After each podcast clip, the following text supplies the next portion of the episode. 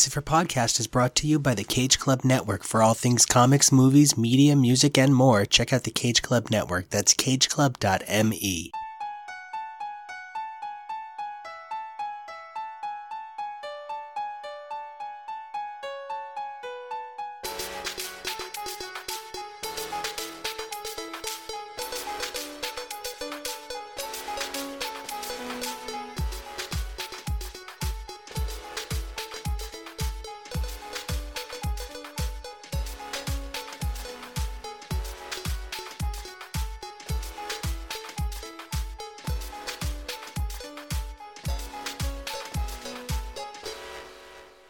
Hey everybody, welcome back to all new, all different Uncanny X's for Podcast, where we examine the Uncanny X-Men comic book franchise as it begins its multi-title 80s expansion. I'm your host, Jonah.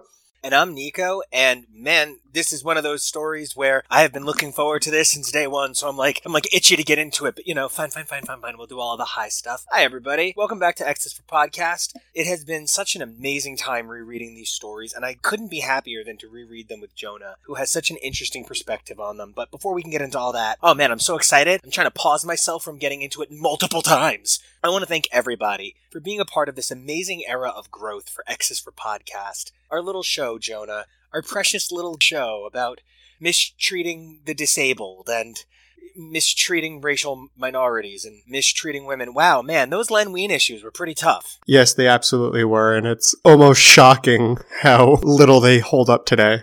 Really, it is. Now, there's also plenty of positive to say about Len Wein. When Len Wein took over the giant-sized X-Men, he helped redefine the X-Men for the era, giving us characters such as Wolverine from his work in Incredible Hulk along with Herb Trimp, or characters like Nightcrawler, Storm, and Colossus, who dominate this podcast. And this is one of those hallmark stories for me.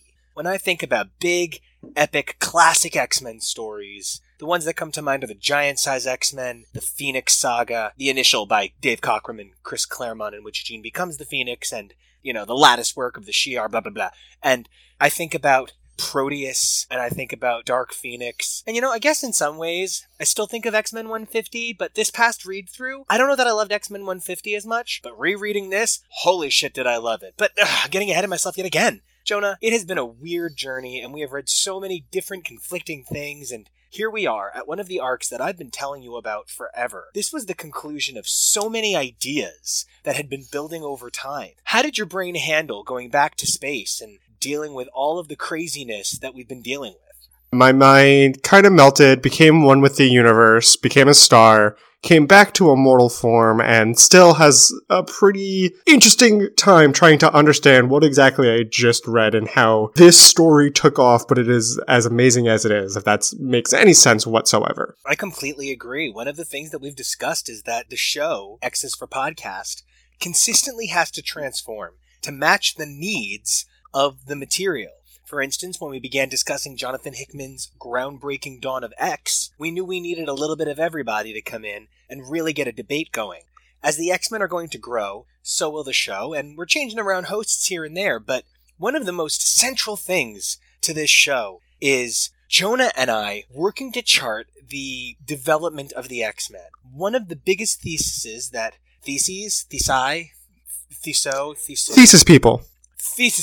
one of the biggest theses that Jonah and I have put forth since we started is, Jonah, you said you wanted to trace the transformation of these characters from their homely and humble beginnings to the pop culture icons, the new gods, as they might be called in some books. Watching this story, specifically even the ones that surprised you, like Carol, Ileana, this is such a time of change for the X-Men. Do you even recognize these characters sometimes? No, not at all. I can't even describe it, and I can't even find the words. My tongue is just tripping over it, trying to say so many things at once, because everything feels right now like a really rapid evolution. It started off much slower, but now it's like we got a whole new list of issues and personal growths and emotional roller coasters thrown at us in just these issues, and it's like kind of amazing and also kind of overwhelming, but also interesting, but it's also maybe a little too much for a reader to read all of these. Granted, we're reading these consecutively, whereas when these were first released, these came out months apart, but still, it's a lot to absorb. I love that you pointed out that we're reading it in one big sitting, and that originally people had 6 months to devour this. Today we're going to be discussing Uncanny X-Men 161 to 166 by Chris Claremont and Dave Cockrum, except for the final two issues, 165 and 166, which were by Chris Claremont and newcomer penciler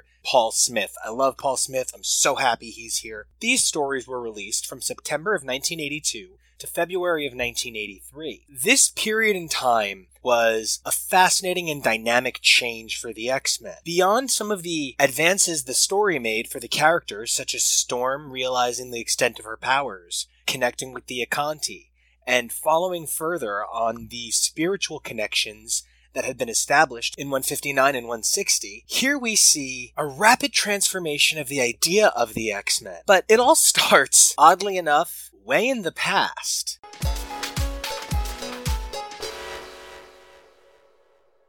We finally got to see Xavier meet Magneto, and, my notes have phrases like eye roll, oh man, you're playing into these archetypes, trope. Jonah, how did you feel? Because this issue for me was a little too right on the bullseye.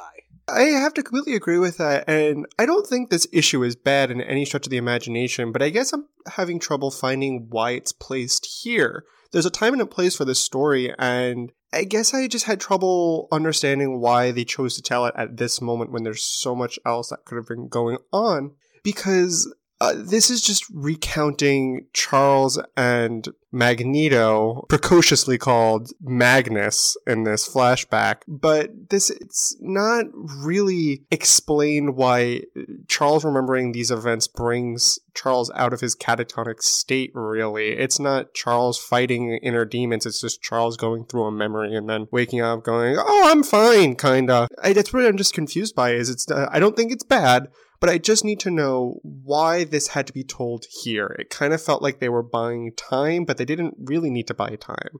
I love everything you're saying because it really plays into something that I'd noticed this read that I guess I'd never considered before. This big Brood Space Deathbird Shi'ar saga, which, by the way, Deathbird appears for like 6 seconds and then just disappears again, and I guess I never thought about that.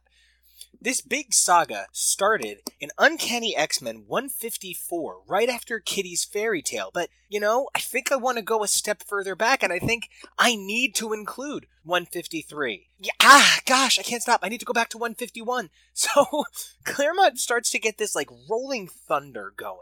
In 154, we return to space. We get the Starjammers and the Brood and Deathbird, but that's hot on the heels of Kitty's fairy tale, which introduced a dragon named Lockheed. Beyond that, 151 and 152 reminded us that there were other schools out in the world. 150 gave us the return of Magneto and Cyclops. So all of this building up.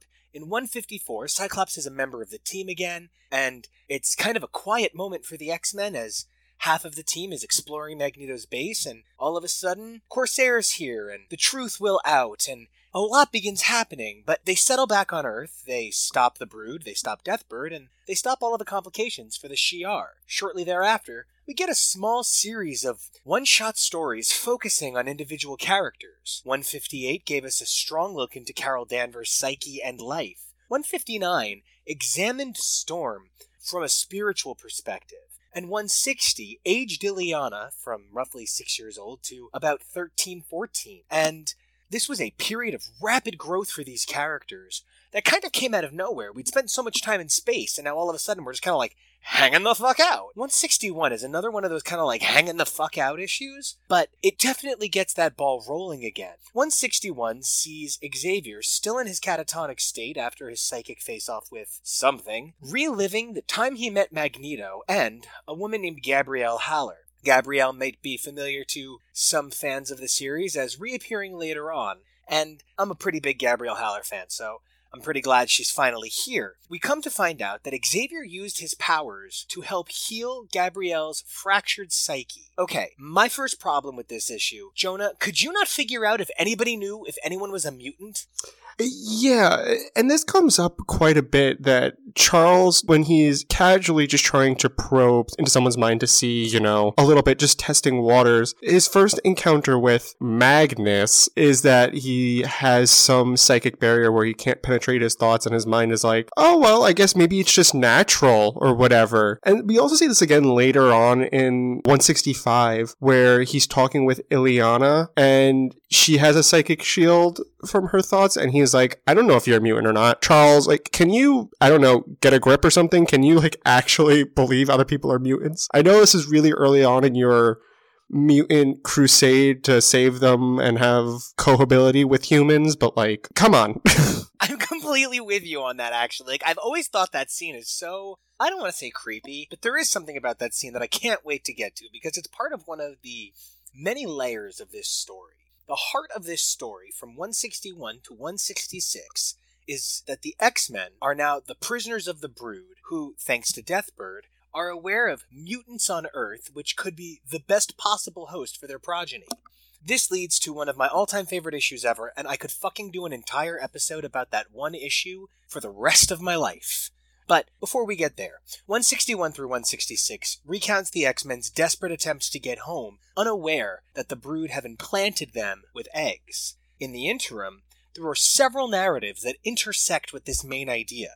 We see Corsair on Earth, with Alex and Lorna realizing he has to return to the stars because, frankly, the world's not big enough for him. But he also can't bring his son with him because he will not set Alex up for that kind of death and failure.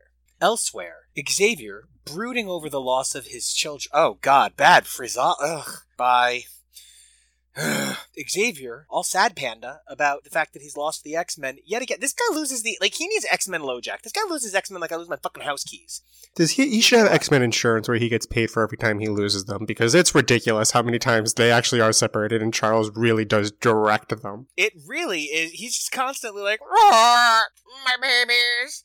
So... he's hanging out, being all kinds of sullen, when Moira and Stevie... Okay, so I love Stevie. I really do. That scene where she's like, my spasm. That's just a little bit much, Claremont.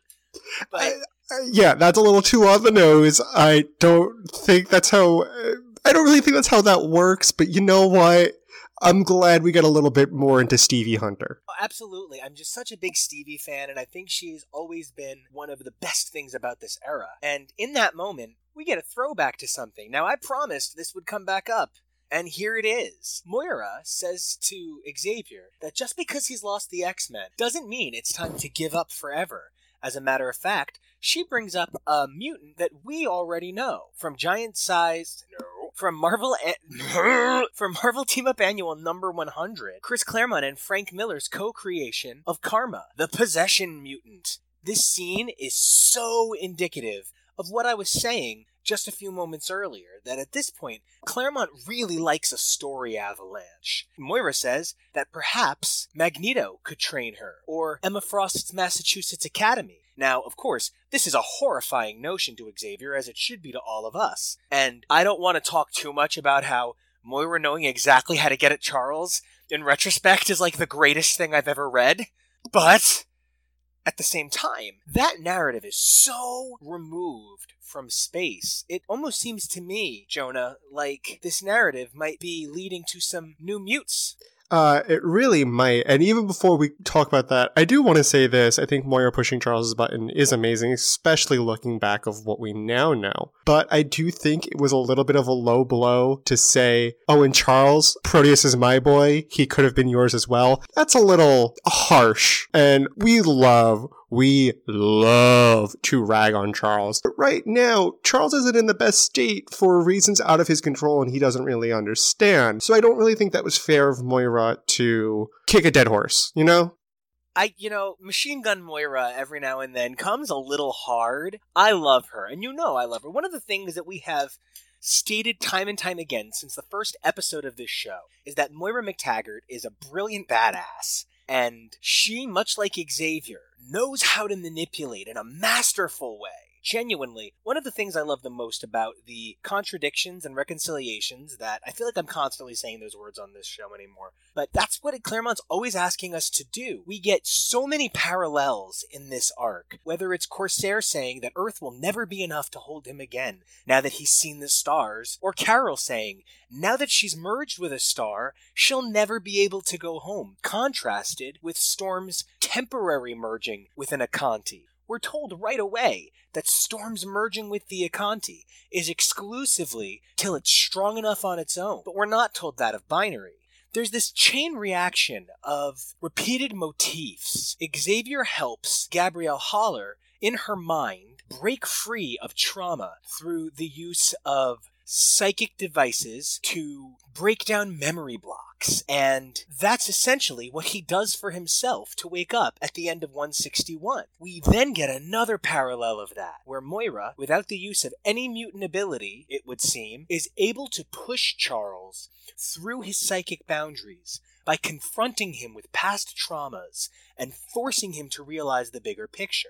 Claremont has an incredible knack for helping us to see the humanity in these completely separate narratives. I find myself constantly pleasantly surprised by how many stories he's able to keep moving all at once. Admittedly, my notes for the first few issues here say that I feel like I've spent no time with any of the X-Men, because 161 and 162, man, those are just Logan. 161 and 162, man, those are just Xavier and Logan. Absolutely. And I think 162 is an amazing story. It's beautifully told. It's interestingly told. It's something new we haven't seen before. It's focusing on Wolverine. And as we get the puzzle pieces of trying to figure out what exactly is happening to Wolverine, and when we do figure everything out, it makes sense that it has to be Wolverine if this story is going to be told. But you know, this is the X-Men. This isn't Wolverine's solo title. It would have been nice to either not do this story, save it for a different time, and help make this more cohesively an X-Men story overall, because it doesn't become an X-Men story until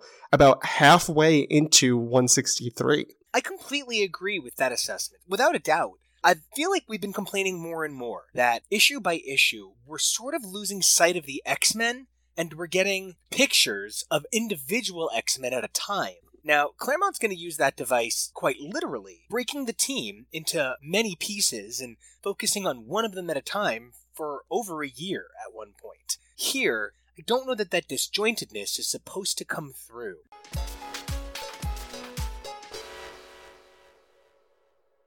But let me say, Wolverine's starring role in Uncanny X-Men 162 is, for my money, like the height of Claremont telling Wolverine stories by himself.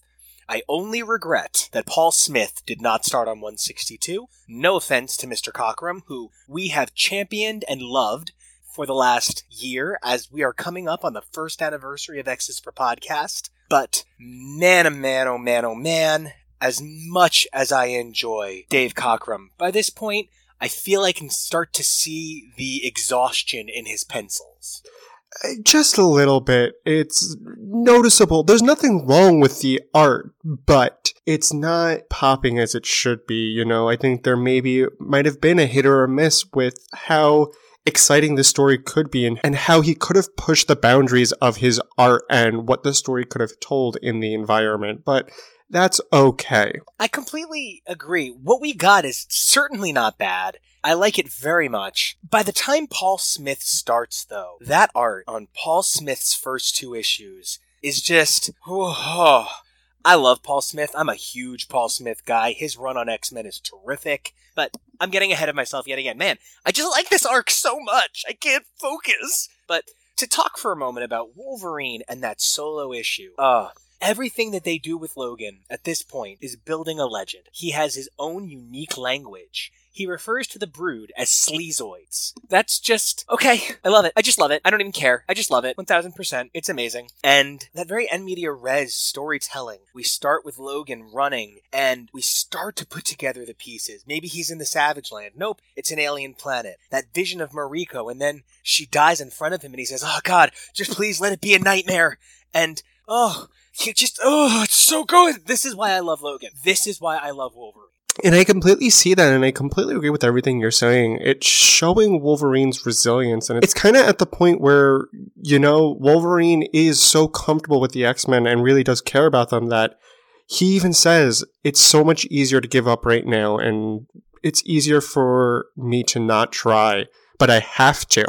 And I really do respect that about him as a hero and as a person and a character being written. And there's something about Claremont really understanding the voice of Logan that somehow works for me, even though it's a little bit of that Claremont hyper-narration, and perhaps they weren't quite sure how to do the letters just yet, but on the 6th and 7th pages of Uncanny X-Men 162, we get a 2-page spread that blows my mind. It beautifully mirrors the Akanti reveal from roughly halfway through Uncanny 156. They are beautiful mirrors of each other, although this is a rather grotesque beauty. And Logan's dialogue, somehow, isn't ridiculous, even though it should be.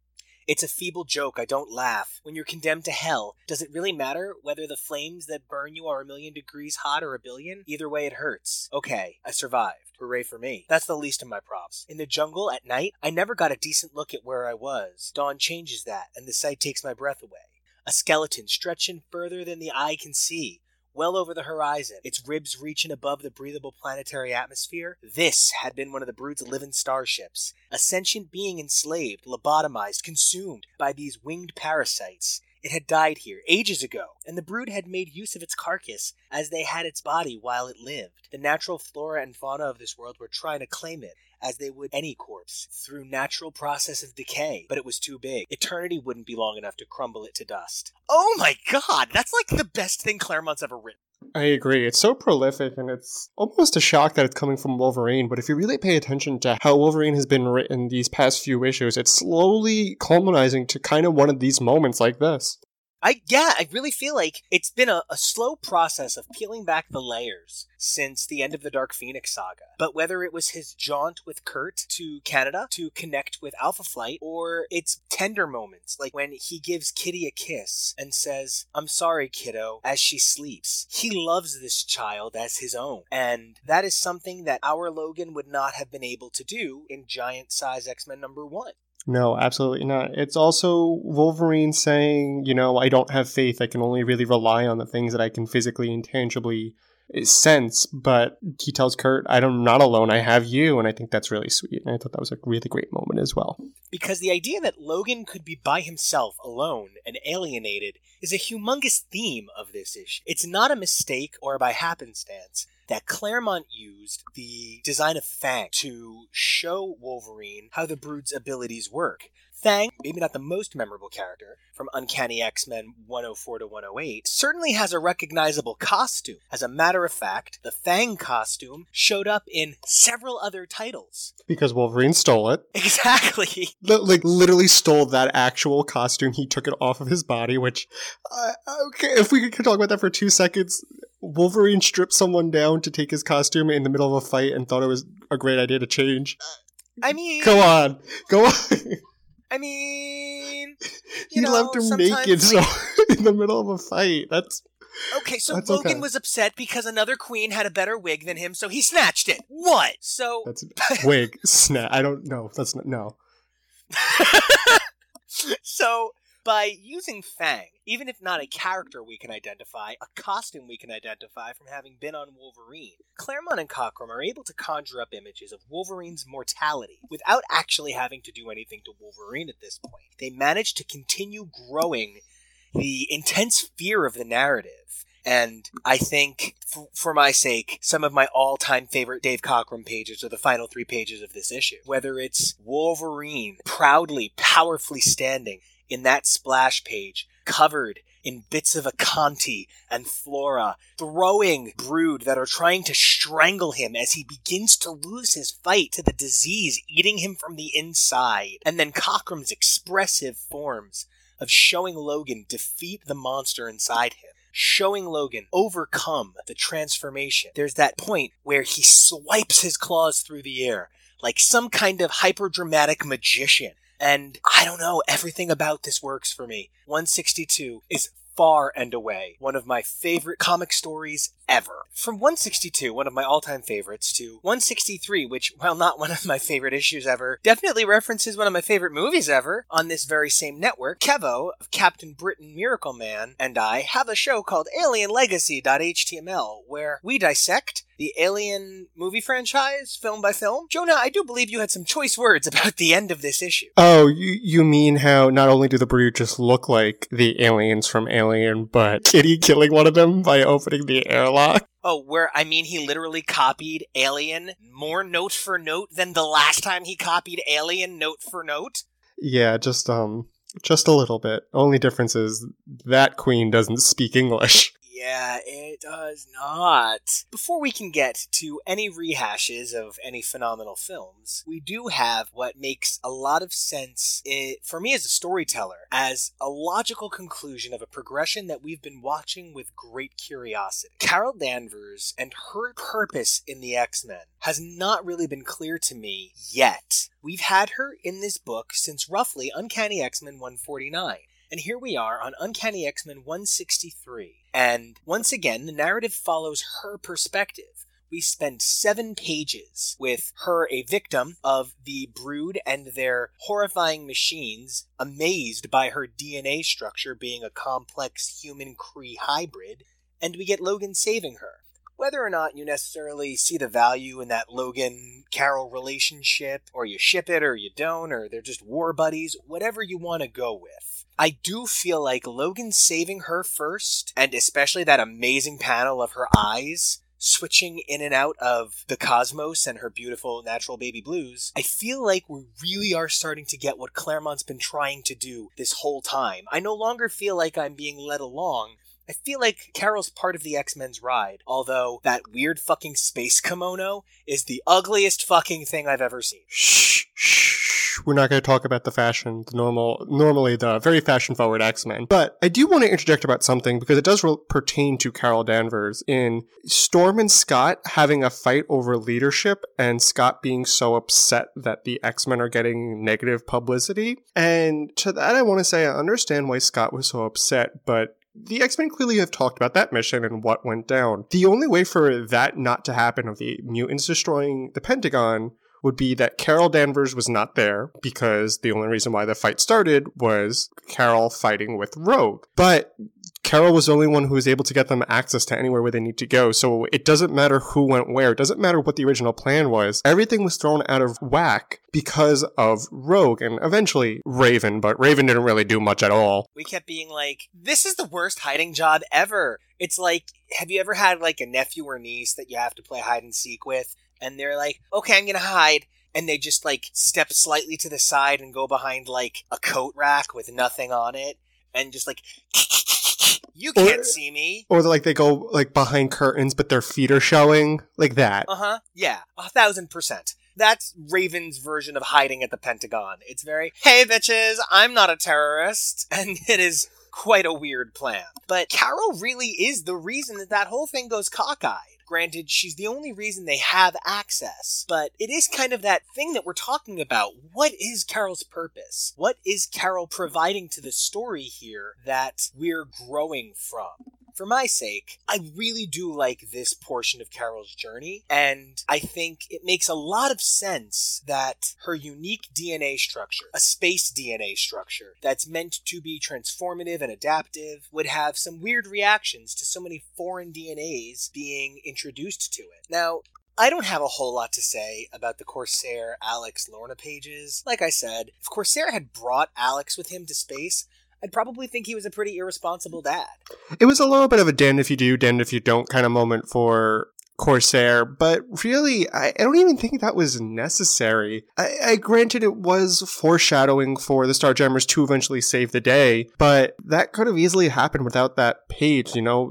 I don't really even think that was necessary. Now isn't the time to see Corsair struggle with his fight of parenthood and duty and space or whatever, and how is he supposed to treat his adult sons? I don't think we need that just yet. You can save it for after this ripoff of Alien. I kind of really like that. You know, we don't need that right now. Not that I don't enjoy seeing Corsair finally get some emotional closure, and not that I'm not all for men being able to be emotionally vulnerable with other men. But I do feel like, because Claremont only has these 22 pages a month, he's constantly forcing us to accept some shoehorned moments that, really, I would rather be spending time with the X-Men in space, because the X-Men reuniting and, like, were you confused as hell when Colossus is just, like, back with them? Yeah, he skips a couple of moments of the rest of the X-Men being woken up, but being split in a certain way. I don't even think that was the best way to split it, considering that Kurt and Kitty were both still under the hallucinogenics of... They were both still under the illusions and not understanding that they really weren't on a Shi'ar ship. They probably should have sent Storm with them as well. It was like a little bit of a misstep. They were going a little too fast, and it was just really confusing. It was confusing. I absolutely agree that it was confusing. Especially when you're going month by month, and it's these 22 pages, and that's all you have every month. It's the kind of thing that could very well have been more exciting, read in the form it was intended. But as we're going back and we're examining all of this at once, some of the pacing issues really, really caught my attention in 161 to 163.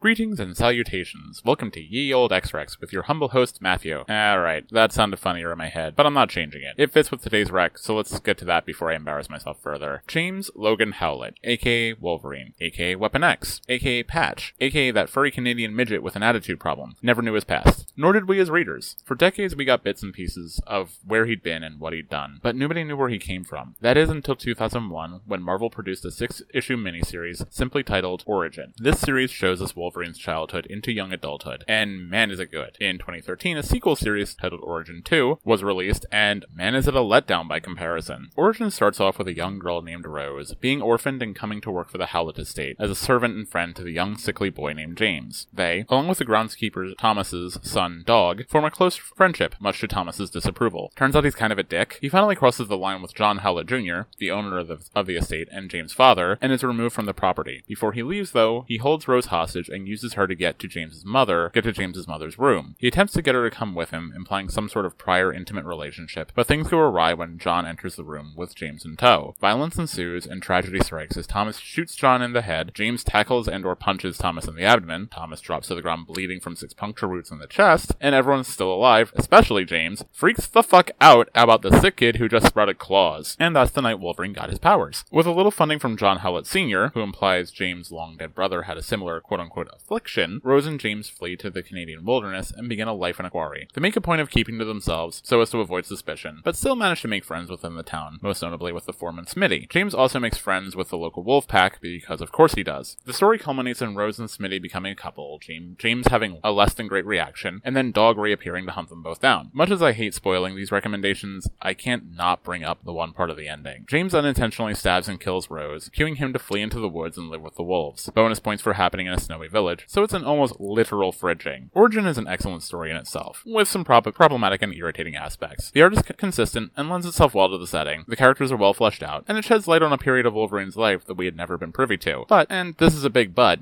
there's some rampant fat phobia in regards to James' tormentor, a fair bit of possessive, toxic, heteromale bullshit, though that actually isn't as bad as it immediately appears, aforementioned fridging, which is exactly as bad as it appears. Also, there's a moment where the evil cook cuts the fuse on a stick of dynamite so that James will be caught in an explosion, and okay, evil plot and dick move, but this also relies on James being goddamn blind in order to not notice. Also, James gets the nickname Wolverine in here because he digs so well. I'm not kidding. That's fucking lame, and I challenge anyone to convince me otherwise. Those gripes aside, though, I actually really enjoyed Origin. It's a strong, emotional story, and it gets bonus points for being told from Rose's perspective primarily. It is odd that neither she nor Smitty ever show up in Wolverine's lore outside of these 6 issues, though, especially given all the potential plot hooks strewn throughout the series. I was admittedly planning to do Origin 2 as a separate recommendation, but honestly, I can't even recommend it, let alone devote that much time to it. I felt like I had to at least mention it in here, though, given that it was intended as a direct sequel to Origin. 2 starts off well, with an interesting and beautiful first issue, but quickly devolves into a pretty run-of-the-mill story, plagued by the same possessive male BS as its predecessor, and ending with another fridging, though at least this time the woman recovers, unbeknownst to Wolverine. It's a shame, because I love Kieran Gillen's work generally, but yeah, no. Hard pass on this one. I will give credit where it's due. There are 2 lines in this series that I love. Nathaniel Essex says, says, "Gentleman does not imply gentleness," which is just so very him. And then there's a line about where it isn't the animal in Wolverine that's the problem, it's the man, which I swear has to be a reference to Angel on Buffy. Anyway, that's all I've got to say about that. As per usual, you can find me on Instagram at UpToYourLittleHomo. By the time this airs, I'll be gearing up for DragonCon in Atlanta, so I'm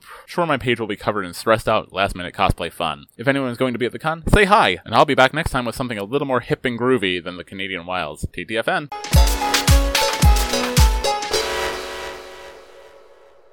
It seems like we've had so much to talk about that we're going to have to split this into a sudden two-parter. Jonah, it has been incredible covering this material with you and really examining this arc in such detail. I guess I didn't realize we'd have so much to say about it, but 161 to 166 represents 7 issues of material that covers so many elements of what the X-Men have been building toward for so long. Before we break till next episode, Jonah, do you have any thoughts on where we're leaving the X-Men in the crosshairs of the Brood? I will say this, timing-wise, I think it was actually pretty great to have this happen right after they thought they could celebrate, because the Brood are a very massive threat right now, and I think waiting a certain number of issues to try to tell this story, I don't think it would have the same effect as it does with immediately happening and immediately showing that the Brood are serious and they mean business. And they got down to business by implanting those embryos into the X-Men.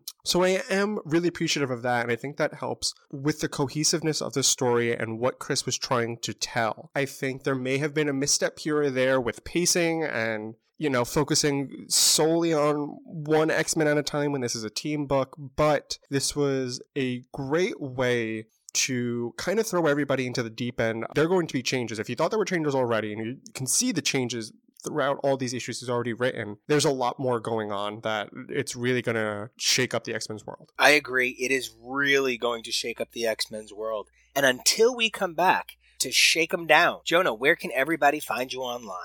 Not becoming one with the universe and a white star and white black hole, whatever. I'm not becoming binary. You can actually find me on Twitter and Instagram at Jonah Rubino and at Jonah.Rubino. Nico, where can everybody find you?